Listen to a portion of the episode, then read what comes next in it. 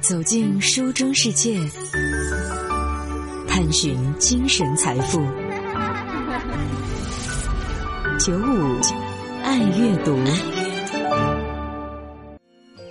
与名家共读一本书，让我们在阅读中走过文学四季，一同收获美好成长。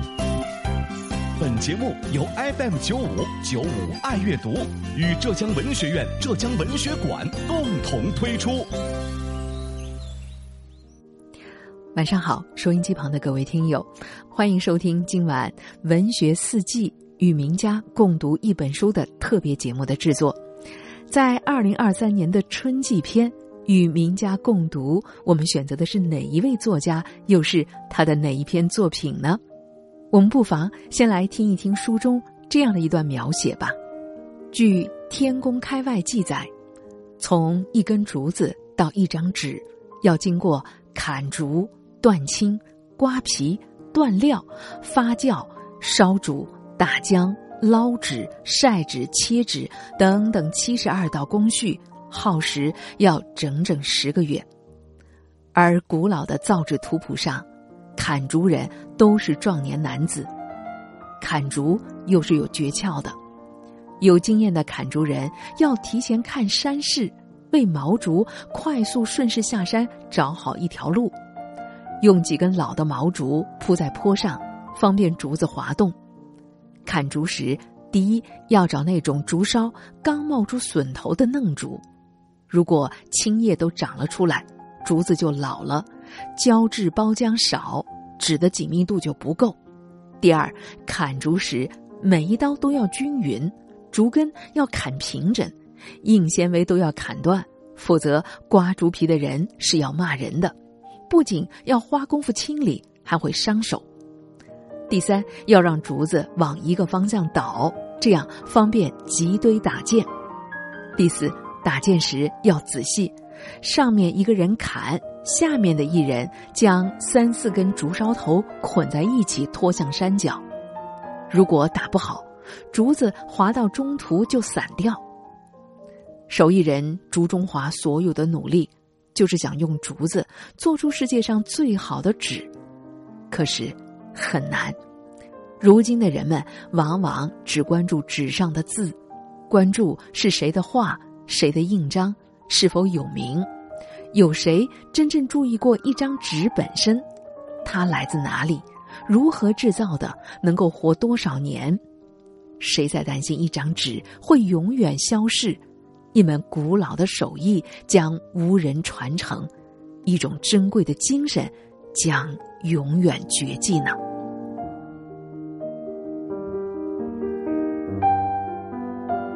前面我们听到的这一段呢，就是来自知名作家苏沧桑在他的作品《纸上》当中描述的传统手艺人的坚持和他们的担忧。在这一季的《文学四季》与名家共读一本书当中呢，我们一起来共读的就是苏沧桑老师的这本《纸上》。在百度百科当中是这样介绍苏沧桑老师的：他毕业于浙江大学，是浙江省作家协会散文创委会的主任。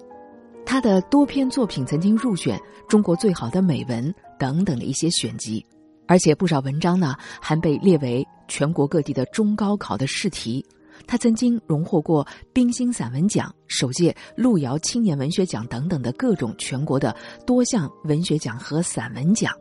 也被赞誉为是散文当中的天籁之音。也许啊，我以前读的书还不够广泛，总之呢，在读《纸上》这部作品之前，确实还不曾读过苏沧桑老师的作品。当我拿到了苏沧桑老师寄来的他的签名的《纸上》这本书以后呢，最初呢也是当作工作的任务来阅读的，但是在不断深入的过程当中，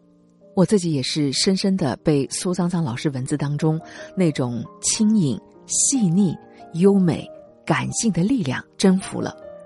虽然在这本书里写的都是一些普通的劳动者，但是在字里行间，你特别的能够感受到，好像所有的这些被采访的对象都是他的亲人，感觉到苏沧桑老师在写作当中投入的深情。读完了这本书，我更是对作者苏沧桑老师充满了很多的好奇，那在接下来的节目时间，就让我们带着这样的一份对作者、对作品的好奇，一起走进苏沧桑老师和他的作品吧。与名家共读一本书，让我们在阅读中走过文学四季，一同收获美好成长。本节目由 FM 95.95爱阅读与浙江文学院、浙江文学馆共同推出。苏老师读了就是您纸上的这本书，真的是挺感动的。就是在你的笔下，那些很古老的行业都让人感到了一种非常独特的美啊。不过也让我们看到了这种美背后的特别的艰辛不易。给我带来更深刻感动的，我是觉得你看，为了能够更好的完成这些，你是跟着这个戏班去流浪啦，半夜3点钟还爬起来和这个蚕农一起啊去喂这个桑叶，甚至还跑到了这个新疆，然后去追寻养蜂人的足迹。所以特别想知道，就是您花了这么多的精力来体验，这个背后的动力是什么呢？我其实回过头去看哈，真的有点不太认识前几年的有点疯狂的，就是沉浸式的去体验这些古老的手艺的那个自己啊。你说的动力呢，其实有几个吧，归纳一下可能就是有几个心啊。第一个呢就是好奇心，我是一个对所有的事物特别好奇的人，可能一把年纪了啊，还是这样，就保持着那种对特别是新鲜事物的那种极度的好奇心啊。我们中华优秀传统文化源远流长，但是呢，很多珍贵的东西也在慢慢的离我们远去啊。比如刚才你说的，就是我这本纸上里面写的，那些古老的手艺啊，包括养蚕、养蜂、采茶，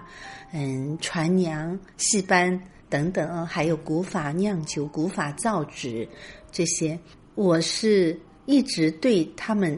这些古老的手艺以及传承的，就在我们现在这个物质社会里面还能够坚持他那份热爱和传承的这些手艺人，一直保持着特别强烈的敬畏之心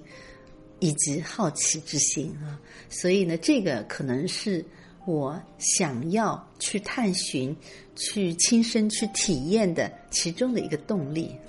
那么第二个呢，就是担忧之心吧。很多次就是在和我们的学生沟通的时候，我就会问他们：你们养过蚕吗？看到过养蜂吗？见过采茶或者古法造纸这些吗？他们大多数都没有。其实这些古老的我们中国南方特别珍贵的很多东西，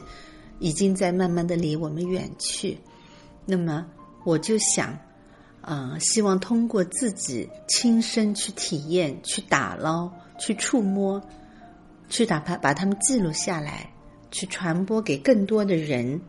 让更多的人看到。就像我在这个纸上的自序里面写的一样，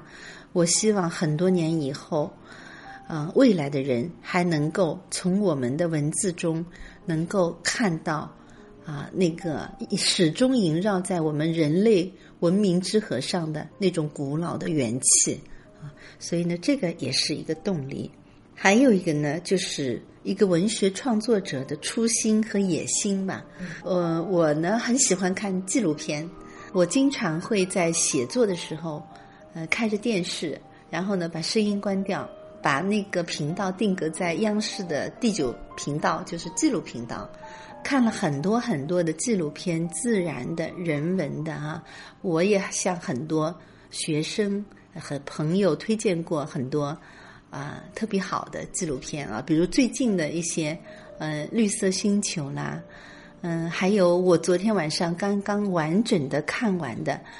一个年轻的导演叫曾海若拍的特别好的关于西藏高原那个文化叫第3集，我不知道您有没有看过啊。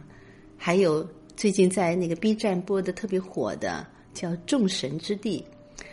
还有河西走廊还等等啊，还有地球脉动等等，我特别喜欢看。其中呢我在大概是7、8年之前吧，看到一个纪录片，里面有一个镜头我印象特别深，就是在南太平洋有一些人从事的一种很奇特的工作，叫种珊瑚。他们为了挽救地球上消失的越来越快的珊瑚礁呢，就潜入到海底，把在那个大陆上培育的那种珊瑚苗，然后种到那个一片死去的那个珊瑚礁里面，然后这样年复一年，他们那些珊瑚礁就又复活了，然后浮游生物多了以后呢，那边的生态就恢复了。我当时就想，哎呀，这个工作是多么有意义的一项工作。我觉得我们其实很多人可能很困惑，我在做的工作有什么意义呢？日复一日啊，就像苏东坡说的，团团如磨牛，步步踏尘迹啊，永远都在做一件重复的毫无意义的事情，就为了几斗米或者为了生计啊。我当时就想，我也想去种珊瑚，当然这是不可能的。那我是一个写作者，我种什么，我就种文字吧，让自己的文字，假如说能够让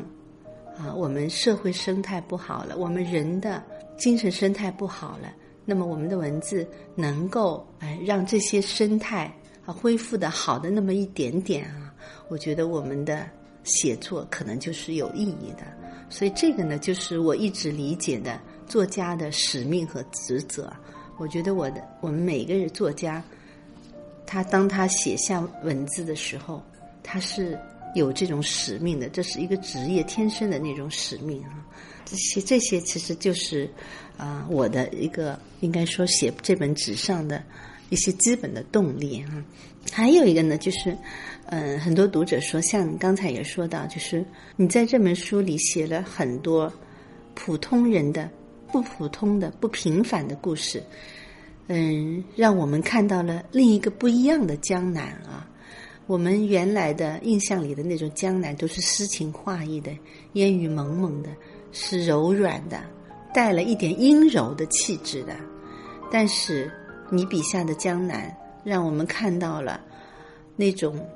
诗情画意之外的另一种美，其实那种美就是劳动之美，是在这些普通的劳动人的这种手艺，这些手艺人身上的那种熠熠发光的那种传统美德之美，还有在这些美的背后的那些披肝沥胆，甚至是惊心动魄啊，是这样的一种美。那么为什么你会把自己的笔墨倾注于，就更多的倾向于表现这种美啊，人性之美，而不是像很多小说一样揭示的人性之恶呢？也许那个是会不会更深刻呢？我是这样理解的啊。我们地球上人类是可以说是进化的最好的一种动物，有抽象思维，有哲学史、思想史、艺术史、宗教信仰等等。但是它们和动物之间的最大的区别是什么呢？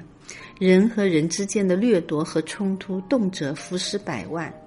我们的科技成果呢，也成为高悬在我们头顶上的一把利剑。我们古往今来无数的文学作品呢，是在揭示人性之恶啊。但是我们有没有发现，最让我们铭记的、最打动我们的、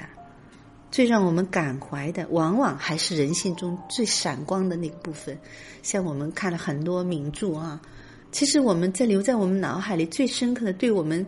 的成长影响最深远的，我觉得恰恰是人性中最温暖、最光辉的那个部分。所以说，引领人们继续探索并且创造璀璨文明的，往往也就是人性之美。所以我的文学理念就是揭露、批判恶是深刻的，但是记录和传播美的文学也是深刻的。我不希望我的文字仅仅是一面反映现实丑陋的那面镜子，就特别直观的反映我希望我的文字是一盏灯，能够主动的去照见和温暖世界某个角落的某一颗心，然后让它遇见更好的他自己。漫长的生命旅途中，我们与书的邂逅、重逢、眷恋与共鸣，构成了我们精神世界的一部分。夜深人静，倾听喜欢的声音，远离尘世的喧嚣，获得心境澄澈的享受。FM95 浙江经济广播95爱阅读，与您共享阅读带来的心灵财富。在采访中，苏桑桑老师说到的这段话深深地刻印在了我的脑海当中。我希望我的文字是一盏灯，能够主动去照见并且温暖世界的某一个角落的某一颗心，然后让他遇见更好的他自己。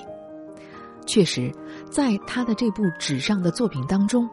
很多的地方都能够让你感受到这样的一种美。比如在《春蚕记》的这一篇当中，写到了沈桂章夫妇养蚕收茧的艰辛的时候，其中有这样的一段描写，我们一起来感受一下。如他所说，现在条件好了，农村跟城市差不多了，做其他的事情也能够挣钱，而养蚕实在太辛苦。暮色如雾，渐渐淹没桑林，淹没桑田与桑田之间的那片水域。水域倒映着最后一缕霞光，也倒映着一板车桑叶和两个人。邵云凤在前面摇摇晃晃拉着板车，沈桂章弯腰手扶着车尾，像一条晚归的船，驶过田埂，渡过村口，穿过两棵巨大的火桑树。通往家门窄窄的小路上落满了桑葚，泥地被桑葚汁晕染成了大片大片的紫色，像开满了迎他们回家的鲜花。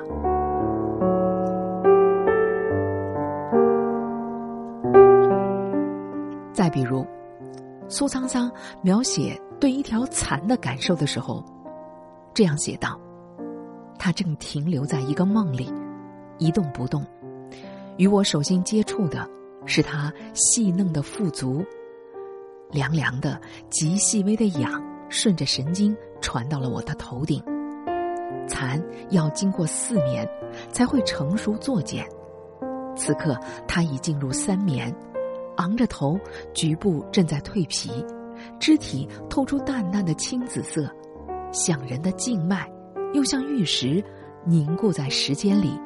梦里。村舍家家帘幕尽，春蚕新长在眠时。这是2眠。只因三卧残将老，剪烛频看夜未央。这是3眠。他会做梦吗？会做什么颜色的梦呢？梦里它是游弋的丝绸，鱼的尾翼，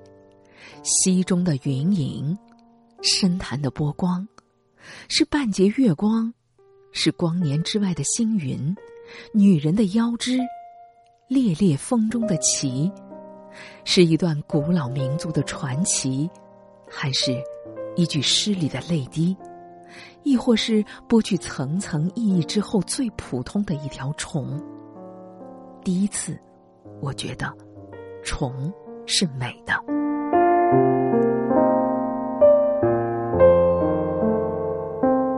再比如在纸上的这篇当中，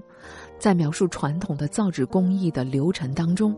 其中有这样的一段描写：此时水顺着纸垛边缘滴下来，滴在铺在底下的竹帘上，迅速汇集在竹帘的四角，滴落在青石板上，滴答滴答滴答，让人想起赤脚踏在青石板上的脚步，想起南方屋檐下慵懒的雨滴，想起小满时节前3天的竹林，嫩竹拔节，万物萌动。雨滴在每一颗竹子的头上，被它们吮吸进身体。满山的嫩竹，袁叔侄的前世的身体里，便流动着雾兰的气息，草木的幽香，覆棚子的酸甜，笋的鲜涩，流动着砍竹的当当声，竹子顺着坡道滑到山脚的哗哗声，杀青的刷刷声，砍竹人的咳嗽声，路过的山民呼出的烟草味儿，他或他的汗味儿，饭菜的味道，家的味道，年的味道。一棵竹裹着整个山林的日月精气，一张圆梳纸的胚胎在滴答声中渐渐成型。也难怪有评论家说，苏沧桑老师的这部纸上的作品实现了一种美的突围。作者并没有直接的描述美本身，而是去重点了刻画了美之所以成为美经历的披肝沥胆这样的一个过程。说苏老师的写作是对所谓的美文写作的一种超越。当然，限于在广播节目当中的时间所限，还有太多优美的文字是来不及在这里一一的读给大家听的，也只能捧了一本书，在字里行间去感受点点滴滴从作者的心里流淌出的这种美吧。7种传统的行当，在体验的过程当中，又有哪些画面在苏老师的记忆当中难以忘怀？有哪些故事刻骨铭心呢？在明晚的同一时间，欢迎大家继续来关注我们的文学四季与名家共读一本书的第2篇。与名家共读一本书，让我们在阅读中走过文学四季，一同收获美好成长。本节目由 FM 95.95爱阅读与浙江文学院、浙江文学馆共同推出。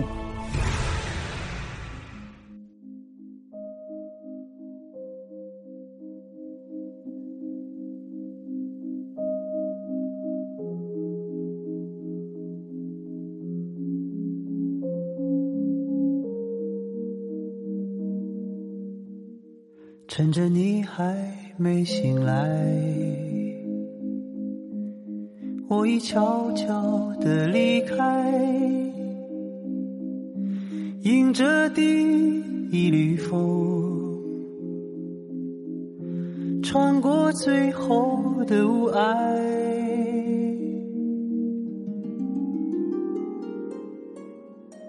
黎明还没升起来，心里已经有期待，虽然还有伤痛，早已习惯了忍耐。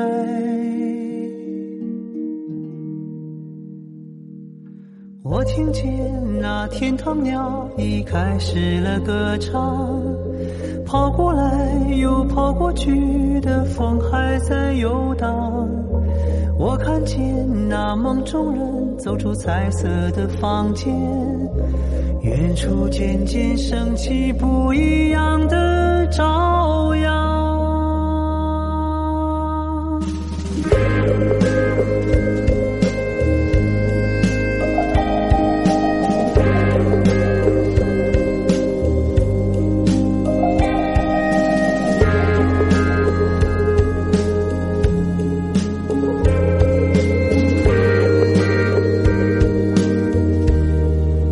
曾经的旅程，三言两语说不清，过去的已过去，今天已经到来。